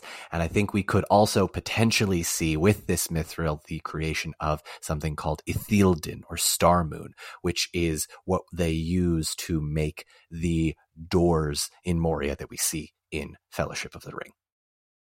All right. Um, so it's the doors in Fellowship of the Ring. Also, what else is Mithril used for in Fellowship of the Ring? Mithril is used for. Uh, Isn't the- it on his armor as well? yes, Frodo has a uh, a Mithril shirt. Mm. All right. protects him from it's. It's pretty much indestructible. That is the Galadriel, Elrond, and Durin storylines for the first two episodes of the Rings of Power. Um, I thought these were the strongest plot lines. I Yeah. have to say, you, you know, we're going to talk about the other stuff that happens, but like this was the strongest material in the in the first two episodes, and uh, uh, especially the Elrond Durin stuff. You really get a sense of like those characters, their families, their dynamics, um, in a way that I don't even think you get with Galadriel, really, because Galadriel is kind of a fairly again archetypical character who's like, I gotta fight the evil, you know. But like with Elrond and Durin, you you get a sense of like, hey, these characters have a history and they've been through Yeah. some things, and you know, and I like that a little bit more. Uh, the Elrond Galadriel stuff was also pretty good. Um, Yeah, and these I- I three I- interconnect. yeah, I wish there was more Galadriel kind of talking with normal people. Basically, is kind of what I'm saying, right? Like having normal interactions with people. So. Mhm. All right, Don Marshall, before we get to uh, the other plot lines in this uh, first two episodes of The Rings of Power, um, let's talk a little bit about where people can find more of your work on the internet. You're listening to this for many thousands of people. This will be the first time they've heard Don Marshall talk at length about anything. Uh, and they, they, they're loving it. They're like, this is amazing. I want to hear more of this. Where can people find more of your work, Don? I am known as Don Marshall 72 across every social media platform you can find me on. I'm on TikTok mostly, host uh, about 580,000 followers there. I'm also on Instagram. Um, I'm on YouTube where I post um, the Bird Overlord uh, story where a couple of my friends and I are playing a sort of Dungeons and Dragons esque TTRPG style game uh, where we're doing that. Um, so if you have any interest, go check out YouTube. I'm on Twitter um, and just pretty much doing the whole social media content creator thing. But yeah, Don Marshall 72 everywhere. And if you're enjoying this conversation and want to get access to more like it, um, you can listen to the free version of this podcast at podcast.decodingtv.com. Support this show at decodingtv.com. Find us on YouTube at youtube.com slash decodingtv. And also, we'll be on TikTok at uh, tiktok.com slash at decodingtv as well. So uh, find us at, across all the different locations uh, at decodingtv. A lot can happen in the next three years. Like a chatbot may be your new best friend. But what won't change? Needing health insurance. United Healthcare Tri Term Medical Plans are available for these changing times. Underwritten by Golden Rule Insurance Company, they offer budget friendly, flexible coverage for people who are in between jobs or missed open enrollment. The plans last nearly three years in some states, with access to a nationwide network of doctors and hospitals. So for whatever tomorrow brings, United Healthcare Tri Term Medical Plans may be for you. Learn more at uhone.com. Ready to pop the question? The jewelers at BlueNile.com have got sparkle down to a science with beautiful lab grown diamonds worthy of your most brilliant moments. Their lab grown diamonds are independently graded and guaranteed identical to natural diamonds, and they're ready to ship to your door. Go to BlueNile.com and use promo code LISTEN to get $50 off your purchase of $500 or more. That's code LISTEN at BlueNile.com for $50 off. BlueNile.com code LISTEN.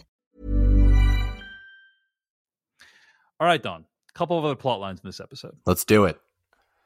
All right, there is the uh, the Harfoots. Let's talk about Yes. the Harfoots real quick. Okay, Ah, what are Harfoots, Don Marshall? all right.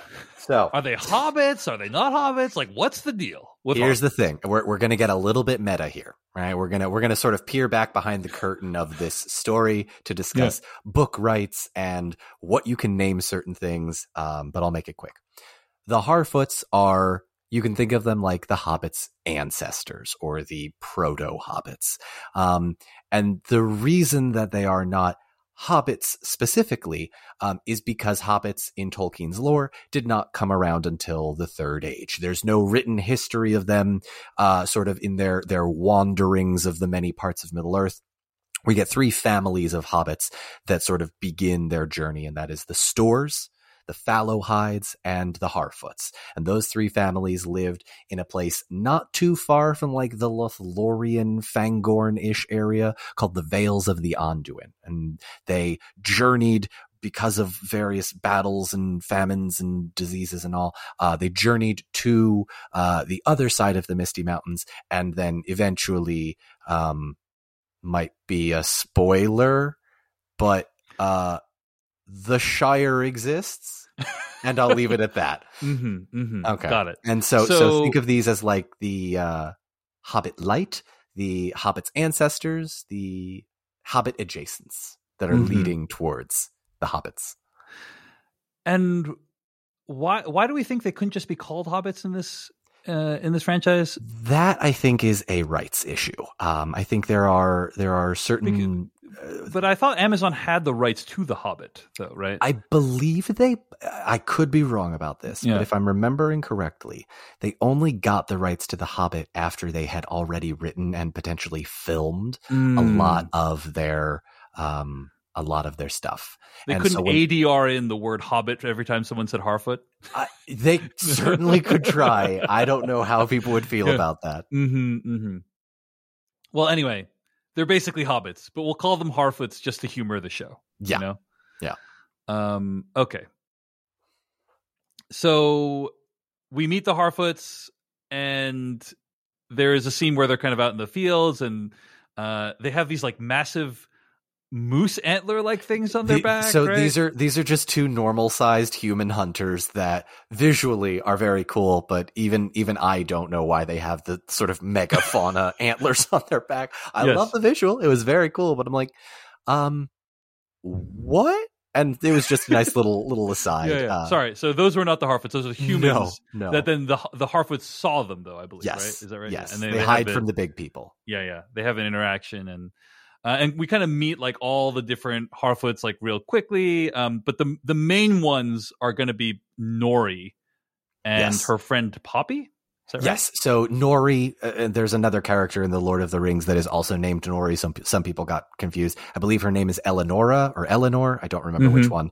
Um, but yes, Eleanor, Nori, uh, and then Poppy are sort of the the two friends that are definitely giving me some Merry and Pippin vibes as well. Mm, yes yes um or perhaps frodo and samwise vibes Uh, a, a little bit. The, Poppy seems a bit more uh, mischievous, or excuse me, uh, Nori seems a bit more mischievous. Uh, so that's where I'm kind of getting like, like it wouldn't Right. surprise me if Nori grabbed a firework and launched it in a tent, just like Merry and Pippin did.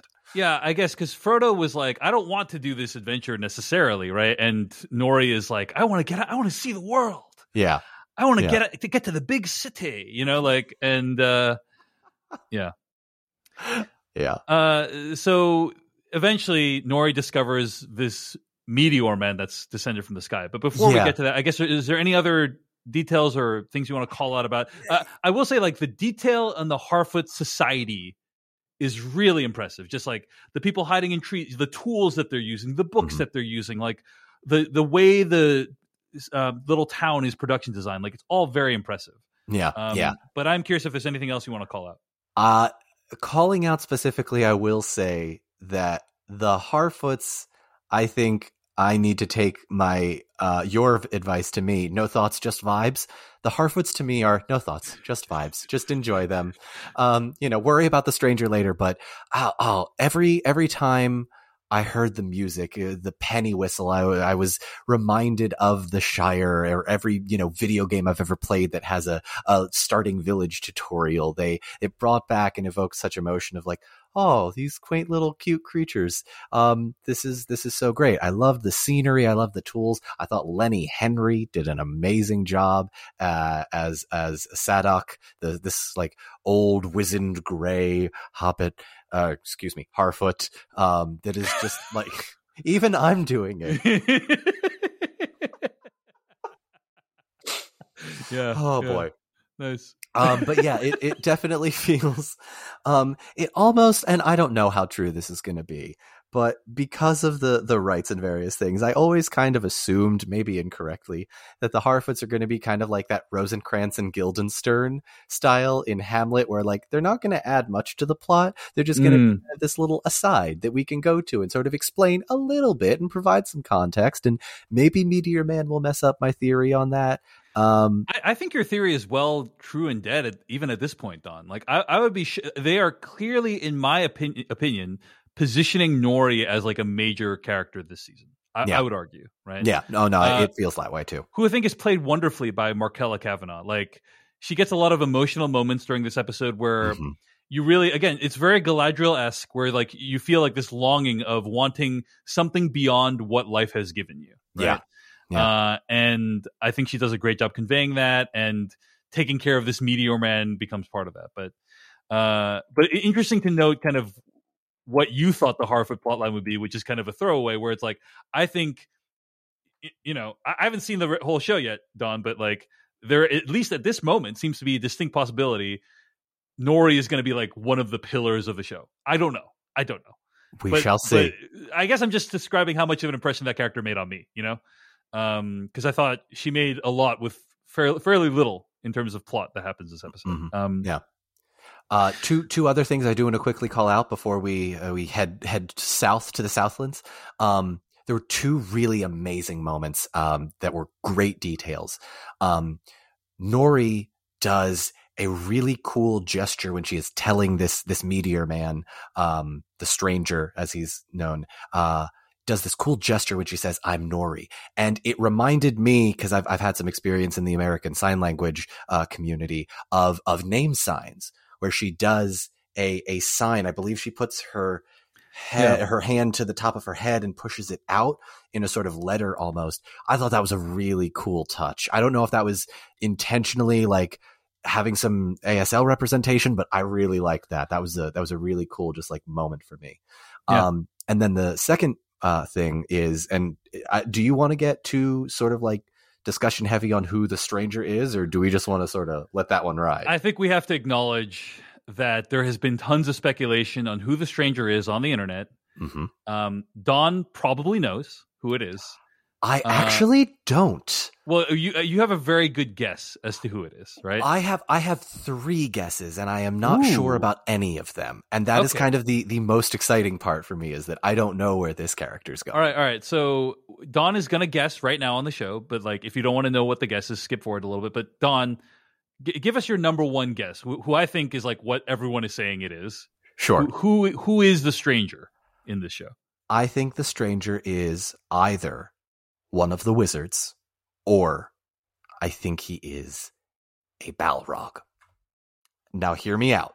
Now, hear me out. I thought you were I was- Gandalf. I know. I was originally going to say Gandalf. yeah, that I- was in the notes. it was in the notes, and then You're calling it audible. I, I am, but this is this is something that a friend of mine explained to me not like twelve hours ago. Um, so I want to do a brief tidbit of information that is sort of a, a bit of obscure facts that will sort of maybe won't let people know who he is, but is a, a nice little language obscure fact. So the stranger has something that he yells Hmm. in this um in this one scene with Nori, and he after says, after he wakes up and he's kind of like he he, like needs something, right? Yes, yes, yes, yes. So he is he's he's carving these things on the on the ground, um, Yeah. and he says two words, and I watched it with subtitles the second time. He says "mana ure," M A N A mana and ure U R E. Now, when you look up the Elvish, mana is a sort of question word meaning who or what, and ure uh, can mean heat. Um, and there are a couple of, of theories out there because as folks that have seen the the uh, Fellowship of the Ring movie, Gandalf says, "I am a servant of the secret fire," and so there is this idea of like what fire or uh, mm. who is the fire, what is the fire, and so that is kind of where I got my Gandalf idea. A friend of mine explained. Well, we should also point out, by the way, there's that moment when he kind of whispers to the fireflies or yes, whatever, right? And beautiful that's, that mirrors a scene that happens in uh, in the Fellowship trilogy, right? When, when he Gandalf... talks to the moth and, yes. and, whisks the moth away. Yes, exactly. Yes. Yeah. Um, beautiful scene, by the way. The fireflies was yeah. Uh, kind of heartbreaking.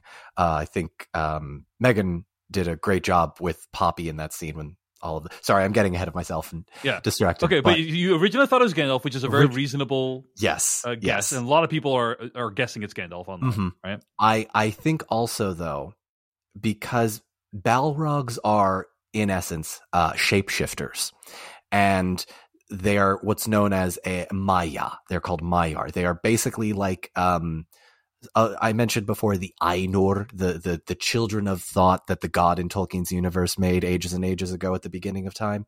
They're sort of like a subset of Ainur who are known as Maiar, and they're not as powerful. Gandalf uh, is is one. Sauron is one. These aren't spoilers. These are just you know yeah. tidbits of you know power levels. Um, but they're also they're also shapeshifters.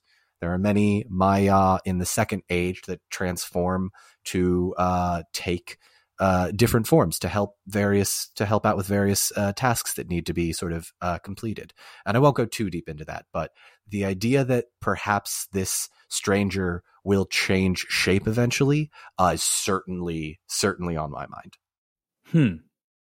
And the fact that he mentions now, now the Balrog is the massive creature that is vanquished in I think the first Lord of the Rings movie. Is that right? Yes, yes. The the Balrogs were originally way back in the first age. I was actually kind of hoping we would see one in the prologue because they're mm-hmm. used in battle in the first age when Morgoth is fighting against the armies of of the elves. Um, and when Morgoth is defeated at the end of the first age, the Balrogs run right? They they flee to the the deepest parts of of the earth. So, gotcha. Um, the, the Balrog theory for me doesn't really hold up as much, but when he mentioned heat and the fact that it's a shapeshifter, my friend was like kind of egging me on a little bit. So you you really think it's the Balrog and not Gandalf, Don? No, I just I want it. Come a part, on, man. A part of me is thinking that it's like it's so clearly one of the wizards and probably Gandalf that like. Mm-hmm I'm just waiting I for could like see being another wizard. That'd be cool. It's like another yeah, non Gandalf wizard. You yeah, know, if it's, if it's uh, one of the blue wizards, Alatar or Pallando that we we don't really see but we know of in the books, um, could be one of them. I don't know. I think you're getting too far into it, Don. Yeah, I think you're getting. Thinking, I think. I think no it's thoughts. it's probably. Well, I'm just saying. I'm just saying. You know, you had a great guess, Gandalf. and now you're like, but what if it's not? What if it's this shape shifting Balrog instead? now, if you're right, then it's like, wow, uh, I'm a genius. One of the greatest calls of all, like one of the greatest predictions of all time. But you heard feels, it here. Feels unlikely. It feels, I don't know. Based on the show so far that we've been presented with, it doesn't feel mm-hmm. like they would pull a twist like that. Like, oh, this person that uh, Nori has been helping all the time is actually bad. You know, like I don't.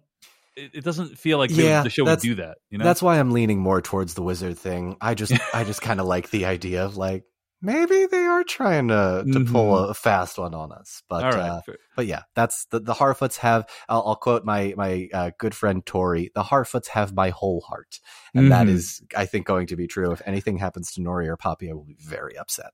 Yes. But also, it's probably Gandalf or a wizard. we'll see. We'll see. Yeah. I don't know. You tell me. You tell me, Don. Okay. Um, we should also point out that Nori feels bad because she's hanging out with a stranger when her dad's foot gets injured. Oh, and apparently there's a big there's a big migration coming up, which I didn't even know about. It's like there's a migration happening. It's like, is he going to be able to migrate? Who knows? Don't know.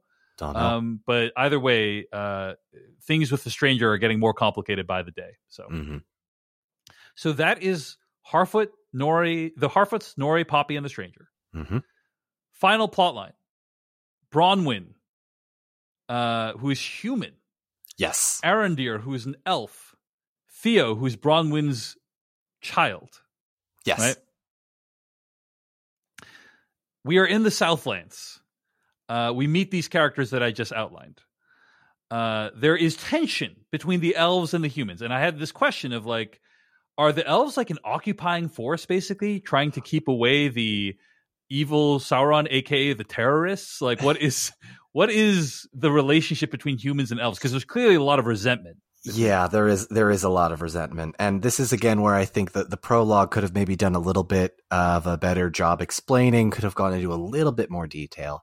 Um, we are in the Southlands, and the Southlands are uh, where the humans that sided with Morgoth in the First Age are, and to humans, that was generations ago, Mm. right? We we see that one kid yelling about it to uh, to Arondir when he walks into that that pub um, or bar, I guess I should say, tavern.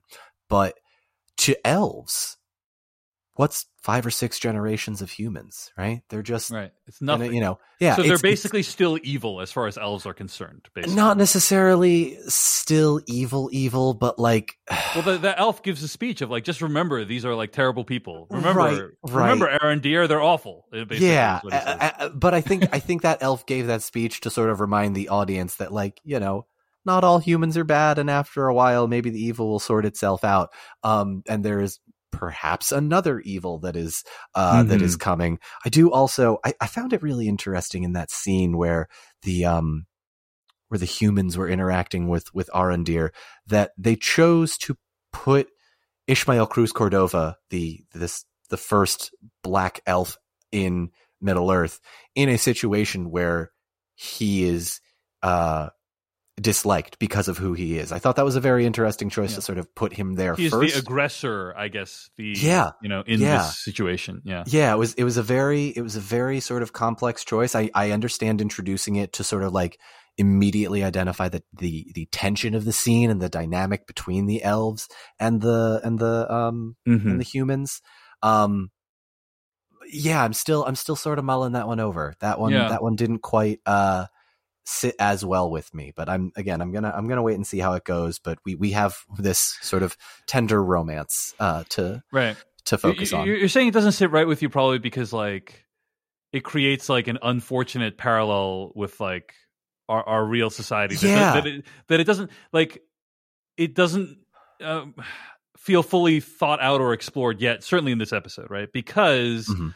um, I will say, watching the show, it feels pretty race blind in terms of the casting. In, in, some ways, Yeah. right? Yeah, and I so agree. there's this idea there's this idea of race blind casting where like you, you you know you cast people of all different races and all the different kind of roles and character types and there are many benefits to that approach um, but it also gets complicated uh, if you can't acknowledge real world racial realities that we live in you know in our society Yeah. uh, and I, is, is that kind of the sort of yeah, yeah, that was that was that was Yeah. the thing I was kind of feeling, Yeah. and thank you for putting it way more eloquently than I did. But yeah, that was that was kind of no where I was worries yeah it, it- and it's like uh i i agree we'll see if the show has anything to say about race i doubt it I Yeah, doubt it. no. or or if it does have anything to say about race it will do it using like you know elves versus humans as a thing. Yeah, but that's- but again the the presence of um of black elves may complicate any kind of clean racial metaphor that it's attempting right? Yeah, yeah, Un- but I, I definitely, I definitely don't think because I heard a lot of a lot of this uh, in the sort of in my comment section from very angry people. It's like they're just trying to push their own political agenda. I did not get that at all right in in any of this. if anything maybe they didn't push the political, political agenda enough you know It's like- you, you, it was right there. It was right Yeah. there. You could have done it a lot more heavy handed, but no, I think, I think Yeah. the way they handled it was, uh, was, was the, the right approach, at least. It's a, it's been a light touch for now, and Yeah. I, I guess we should call out that there has been um, controversies. I don't even think is the right word. No. A lot of really angry people, Yeah. uh, f- with not not a very particularly good reason to be angry about it, uh, complaining that there's black people in Middle Earth, and I think uh, I, I believe you've made some TikToks about this in the past, on and.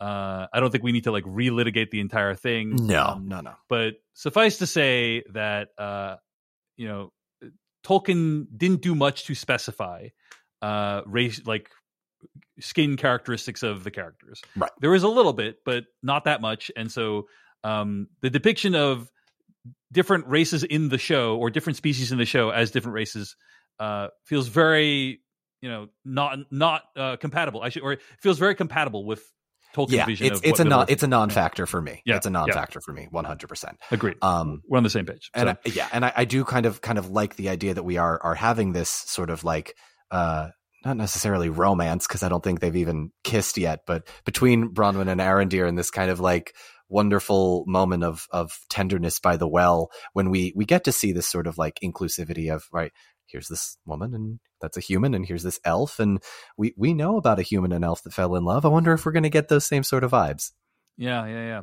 Well, there's also a reference to two other instances in which a human and elf has fallen in love. hmm Uh, there is a Polygon story about this this morning about humans and, and elf relationships and how like Arondir's buddy was probably mischaracterizing uh, how well those relationships ended up, which were not necessarily in catastrophe, right? Yeah. So so the the references are uh the first one uh is Beren and Luthien, who I actually mentioned before when we were talking about Galadriel, because when she's in the grove, we see that that dog in front of the elf statue. That dog, Huan, helps Beren and Luthien uh, on one of their quests uh in the first age. Um and then the other one is uh I'm completely blanking on it right now. Uh Tuor and Idril and they are a uh, Tuor is the human, Idril is a an, an elf princess. They are again another first age um, couple that um, are you know on a quest. There's a city called Gondolin. There's a lot of first age backstory, um, but for the most part, both of those um, you know stories ended relatively happy. Uh, but it was after quite a lot of hardship. Mm. Um, so I think I think it was I, I read it as this elf kind of uh, saying, "Hey, look, buddy, you're my friend. You know how you know how bad it was for the other two, right? Yeah. The stereotyping they had to deal with, the the anger between the human friends of theirs and the elf friends of theirs. Like it was it wasn't good. But in the end, as so much of Tolkien's uh uh world um focuses on is that love and friendship and companionship uh can can conquer and, and win out in the end. Yeah. I will say, despite that, uh, I think this is the relationship that feels the least interesting to me on the show. Like, it's just these are two good-looking folks. They're hanging out, and it's like that's mostly it. You know, we we get a sense of them referring to all the romance that they have had, which hasn't even been that much. He's like, you know, I I've already said it with everything but words, and it's like, okay, I guess it's just been a bunch of furtive glances for the last however many years. Um, felt felt slightly more like Arondir is definitely like that nervous teenager that doesn't have the courage to to ask his crush to the prom. exactly. Um, so uh, you know, not I'm not like, oh, I'm really invested in like how the romance turns out yet. We'll see. They're probably going to go through a bunch of trials, and that that'll be interesting. But they go to Hordern, right? Mhm. Because uh, there is a cow that this guy brings, and he's like, "Hey, something's wrong with my cow." Uh, we should point out that uh, Bronwyn is like a medicinal Healer, yeah, healer. she's like a Yeah. healer healer woman, and this cursed chocolate milk comes out of this cow, and it's just Oh, it's I mean, it's incredible because you you look at this cow, you know, like you as a viewer look at this cow, you see him grab the udder of the cow, and it's like all in one shot. It's not like Yeah. I don't think it's a close up. I don't recall. Maybe it's a close up, but he squeeze. It looks like it's whatever it is. It looks like it's part of the living cow. Yeah. and he squeezes it, and this black ooze comes out, and it's like, wow, that's really. I don't think I've ever seen anything like that before. Like oh, black It- ooze coming out of a cow. What an Ugh. unsettling visual, you know. it it was so unsettling for me. Like I'm not a horror movie fan by any means, um, and that for me because I wasn't expecting. I was like, oh, maybe there's a there's a sore on its side, or it, it has some Yeah. sort of scars from before. But no, it's just straight up like ugh, Upsetting. ick. Yeah. Oh, Upsetting, yeah. It, it gave me shivers. Yeah. So they go to Hordern and they find it in ashes, and there's like a big tunnel underneath like one of the buildings, I guess. Uh, A secret tunnel, if you will. se- secret tunnel, but that clearly has been uh, dug by a creature with intelligence. hmm Um, and Aaron Arondir's like, well, I'm going to go down there and figure out what's down there. And it's orcs. It's orcs, right? Orcs are down there. Orcs are Yeah. crawling everywhere. Yeah. Bronwyn goes back home. They encounter an orc at her house. Um, What can we bit- can we talk about that scene real quick? Do we have Yeah, let's. I, I'm gonna say I thought the scene when Bronwyn and her child encounter an orc was weird because she goes into her the way it's staged is very odd, and we should Mm-hmm. say J. A. Bayona directed uh this These, These two two episodes, episodes. yeah. super talented director. He's made uh The Orphanage and also Jurassic World: Fallen Kingdom. This guy knows how to do horror movie sequences, and I found the staging of this one to be really bizarre because he she goes in, she like finds her son there. He's like, "Run!" and it's like, okay, I guess the orc is taking a break or whatever. And then she like runs away without her child. Like that just didn't make any sense to me that she wouldn't take him with him. Yeah, Uh, and and then they have a big fight, and the fight was cool. That fight was Yeah. awesome, right? the And fight then, was like, great. They're Yeah. just trying to like stab him in different ways until he's finally he's dead. But Yeah. anyway, what were your thoughts on the scene, Don? I so so uh, that part I agree with you on. It didn't quite make sense to me in that you know mother leaving her child or going to go get help and then immediately just trying to hide. Probably could have been staged a little bit better. Um, that being said, I saw this in IMAX for the first time, so the second time I watched it, it looked so much better. I loved the the idea of like the the like Chekhov's gun, right? Or there's a bomb under the table or something. This is Chekhov's orc to me, right? You know there's an orc in the house. It's just a matter of time before chaos ensues. And I loved, I didn't like seeing it on the big screen because it was a little too shaky. But when you sort of zoom out and you're able to look at all of it, um, I loved how this was staged and I loved how they finally made one orc absolutely terrifying. Because when you watch the the trilogy movies, right? You are looking at this going, oh my gosh, Legolas, 33, 34, 35. They're just mowing them down. Gimli Mhm. and Legolas literally have a contest to see how many they can kill. They don't feel like they're in danger or anything yet. But then there's just this one orc, and it's a mom and her kid. And suddenly orcs feel almost, it gave me like, um, is it 28 days? Then, the 28 days later, that has the fast running zombies Yes, that's yeah, correct. it felt very much. I got that same vibe of like, I'm gonna be feral. I'm gonna pounce on you, and I'm gonna do everything I can to mess you up because it's fight or flight right now, and we're fighting. Yeah. So I, I really Well, liked how they. Yeah, that, that part was great. And when like they basically try multiple things to to, to destroy the orc, and it doesn't work, right? Mhm, mhm. Um, they try like stabbing him, and the the kid tries to like use a noose on him, and then like it doesn't Doesn't uh, work. And then it breaks, and it's like it's like yeah, it's a really cool sort of series of things. Um, so uh, th- when when they finally have the confrontation with the orc, it's great. Everything leading up to the confrontation a little fe- felt a little manufactured to me. a little bit, a um, little bit. You know, why? What? She's, he's right there. Come on, get out of the hole. Let's run away. You know, Yeah, let's both run away. let's Very run easy. away. There's Um, there's a there's probably a very easy fix for that. And like, if you heard a foot, maybe I need to rewatch it. Maybe I just missed something. But like, maybe she hears the orc upstairs, or or if there's right some right yeah. Uh, uh, I will say uh, having just watched it i was like it's weird. Anyway but yes the the fight with the orc is great and i agree with Yes. you. It does make the orc scary and then when she does cut the orc's head off Oh. very sa- it's very satisfying. It's like my whole yes, theater cheered when that Yeah, happened. That it's was awesome. a great moment. that's awesome. Yeah. So okay. So then they're like hey we gotta go because there's orcs here. We leave at dawn. I was Right. watching this with some friends. They were like why not leave right away? But whatever. We're gonna put that aside for now. Um they're they're leaving uh the kid uh, Theo, Theo. played Theo. by uh, Tyroe Muhafidin. yeah has a uh, extremely evil looking sword don Mhm, mhm. what's what's the deal with this sword are we do we know at this point i don't think so right we we You- don't know what the sword is, and again, I I have my guesses just based on my knowledge. it Um, looks like sauron equipment based yeah, on so like so what we the mark yeah the mark of Sauron is on the blade yes um, that that uh, Theo holds, um, and that leads me to believe that it may be some kind of.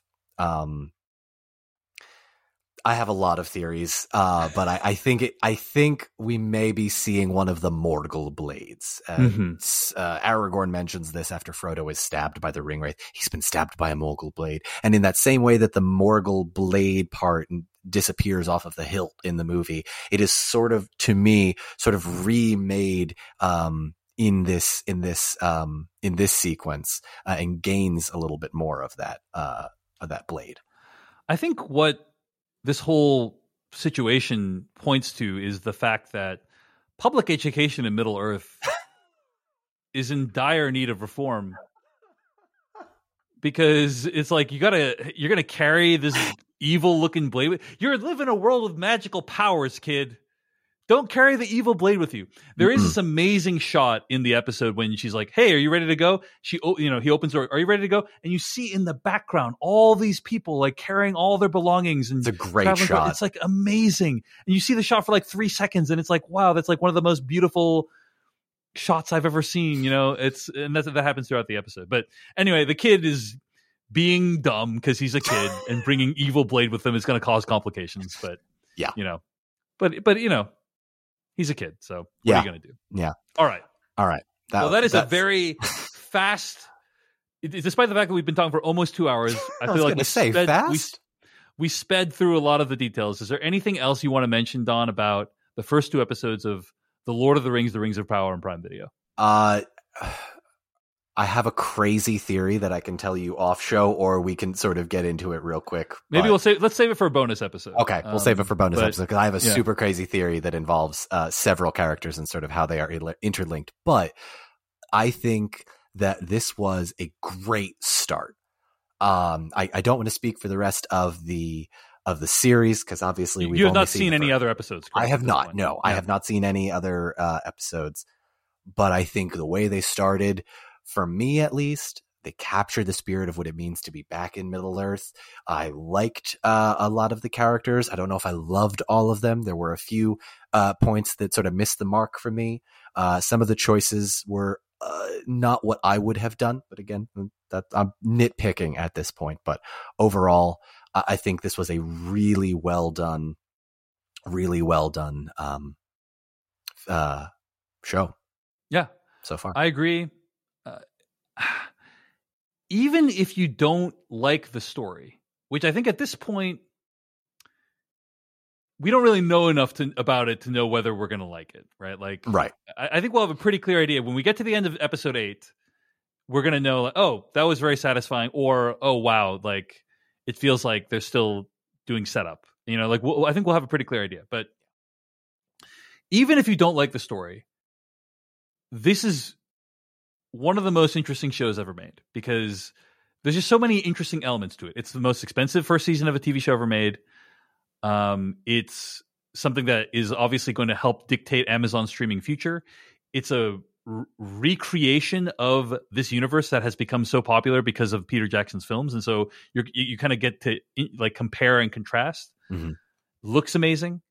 Uh, it's an exercise in prequel storytelling to see like how well can you tell an interesting story and answer those questions I referred to earlier in the episode. Right? Does it make what comes later more interesting? Does it make sense when you fit it when you like put it next to what comes later and so on? Um.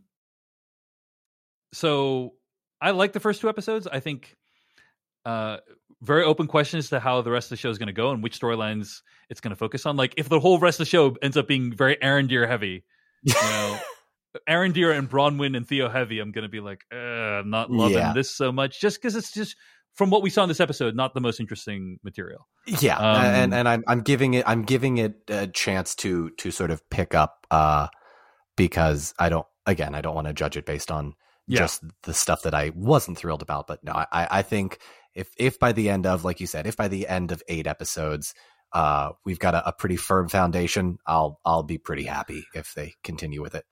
I think the Galadriel stuff is solid. I think the Elrond stuff is solid. The Durin stuff is solid. Like I'm really looking forward to spending more time with those characters. And I really like the Nori character. And I'm curious where where the Nori character, like, what is the Nori character's journey going to be Mm-hmm. this season? Because she wants to, you know, she wants to go on an adventure. Like I- I- Frodo didn't really want to go on an Mm-mm. adventure. Mm-mm. Uh, I think uh, Bilbo was like kind of psyched about it, right? He, I don't think he was actively seeking it out necessarily, No. but he like he like was kind of psyched. Nori like wants adventure, so the question Mm-hmm. is, is she going to get it, and and how, and is it going to cost her, and you know, so I a lot of potential with that character. Um, and I'm very curious. You know, not not that Don sees it, but but a lot of potential with the Nori character uh, that I'm curious how they're going to uh, to play that out. So Yeah. Um, well, we hope you have enjoyed listening slash watching this episode of Decoding TV, uh, and we'll be back next week with another recap